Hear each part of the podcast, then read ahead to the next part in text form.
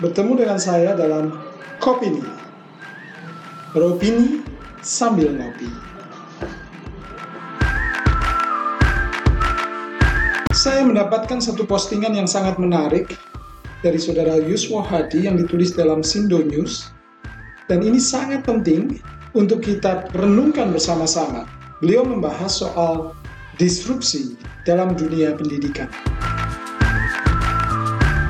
Pencipta teori disrupsi yaitu Profesor Clayton Christensen pada tahun 2014 memprediksi bahwa 50% universitas di Amerika akan mengalami kebangkrutan dalam 15 tahun ke depan.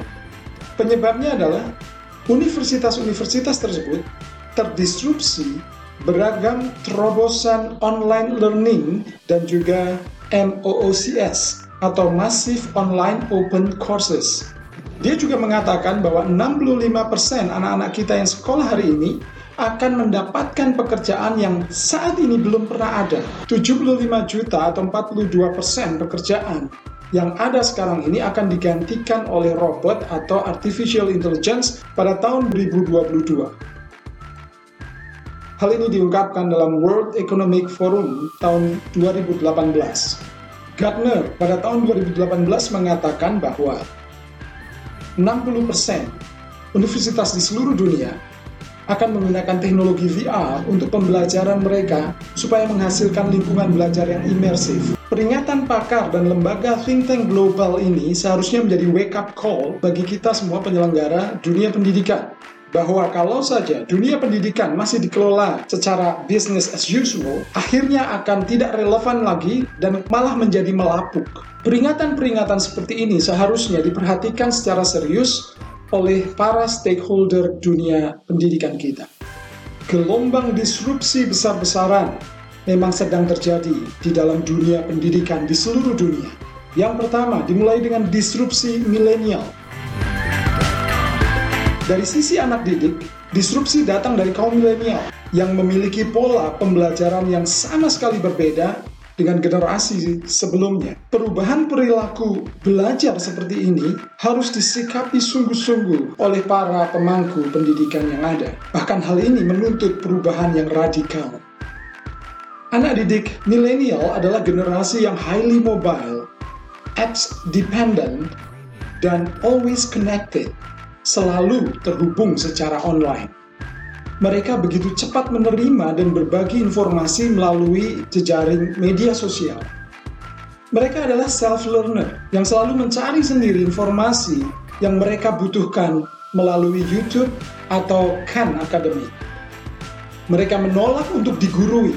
Mereka adalah generasi yang sangat melek visual atau visually literate.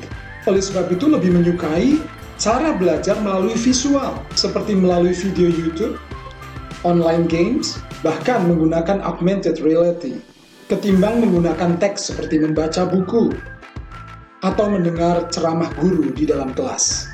Mereka juga sangat melek data atau data literate, sehingga sangat piawai dalam berselancar di Google mengulik, memproses, menganalisa informasi yang ada daripada mereka menghabiskan waktu di perpustakaan.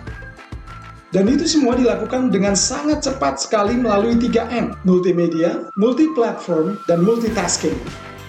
Dan mereka lebih nyaman belajar dengan cara kolaboratif di dalam proyek yang real atau pendekatan peer-to-peer melalui komunitas dan jejaring sosial. Bagi mereka, peers itu lebih kredibel daripada guru. Dan ingat, mereka lebih suka belajar dengan cara interaktif gaming daripada harus mengerjakan PR. Yang kedua, disrupsi teknologi. Teknologi pendidikan berkembang begitu cepat sekali sehingga mendisrupsi dunia pendidikan itu sendiri. Berbagai inovasi disrupsi di dunia pendidikan bermunculan seperti MOOC, Open Educational Resources, situs tutorial online seperti Ruang Guru, Khan Academy, Social Learning Platform, Professional Learning Network, hingga MMO Learning Games yang kini sedang antre untuk mencapai titik critical mass. Begitu itu semua terjadi, dunia pendidikan akan berubah total menjadi lebih terbuka, kolaboratif, personal, experiential, dan sosial. Dengan beragam inovasi tersebut, mungkin ruang kelas tidak lagi akan diperlukan. Guru akan berubah peran secara drastis menjadi mentor, menjadi model, dan juga menjadi motivator bagi anak didik dan sekolah tidak bisa lagi memonopoli proses pembelajaran karena tersedia sangat banyak learning channel. Guru tidak hanya yang ada di kelas, tetapi bisa di mana pun dan dari mana pun, termasuk dari artificial intelligence ataupun diperankan oleh VR atau AR. Yang ketiga, disrupsi kompetensi teknologi 4.0. Teknologi ini melahirkan skill set yang baru sekaligus mendisrupsi kompetensi yang ada sebelumnya karena sudah tidak relevan lagi dan banyak digantikan oleh robot maupun artificial intelligence. Tidak hanya pekerjaan-pekerjaan yang sifatnya repetitif, tetapi pekerjaan yang bersifat analitis itu pun akan terdisrupsi seperti dokter, pengacara, analis keuangan, konsultan pajak, akuntan, wartawan, hingga penerjemah, semuanya akan terdisrupsi. Dengan kemajuan teknologi, machine learning, artificial intelligence, big data analytics, Internet of Things, VR, AR, hingga 3D printing, maka pekerjaan akan bergeser dari manual occupation dan repetitive jobs ke cognitive atau creative jobs. Dan nantinya kesuksesan sangat ditentukan dari kolaborasi antara robot and humans. Itu dari sisi hard skill. Dari sisi soft skill, pada tahun 2008, Tony Wagner merumuskan Seven Survival Skills for 21st Century, yaitu critical thinking and problem solving, dua, collaboration across network, tiga, agility dan adaptability, empat, initiative and entrepreneurship, lima, assessing dan analyzing information, enam, effective communication, dan ketujuh, curiosity dan imagination.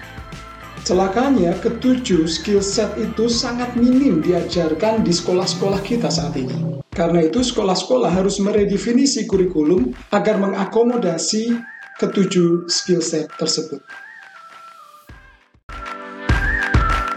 Ketiga gelombang disrupsi itu jelas akan sangat mengubah wajah pendidikan. Jika tidak diresponi dengan sungguh-sungguh, kita akan membayar mahal untuk masa depan. Bangsa ini yang kita cintai akan terjebak dalam middle income trap. Ini bukan opini saya, saya hanya menerimanya dan menyampaikannya supaya menjadi perhatian sungguh-sungguh bagi para stakeholder pendidikan kita. Opini saya, syukurlah bangsa ini sekarang memiliki menteri pendidikan yang berpikiran sangat maju dan memahami sungguh-sungguh akan tantangan pendidikan di masa depan ini.